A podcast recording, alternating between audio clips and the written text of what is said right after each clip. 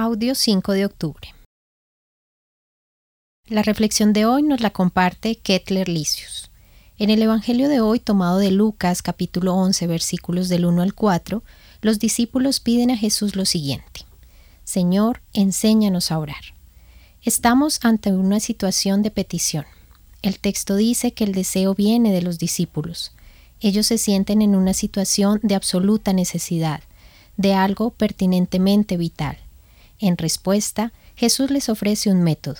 En ello encontramos la primera palabra, Padre nuestro.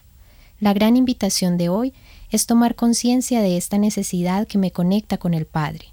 Reconocerse hijo e hija es el primer acto de oración, pero no cualquier hijo o hija, sino un hijo amado y amada.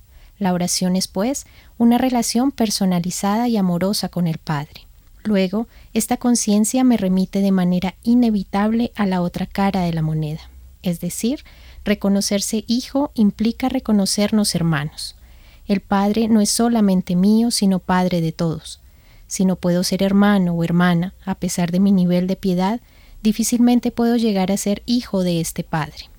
Además, Jesús, como buen entrenador, nos introduce en esta dinámica de oración cristiana. En ella encontramos los elementos básicos que deben caracterizar la oración de un auténtico cristiano. La otra invitación es a reconocer la dimensión comunitaria de la oración cristiana. Somos comunidad que ora, somos pueblo de Dios. Por eso Jesús no dice de orar al Padre mío, sino al Padre nuestro.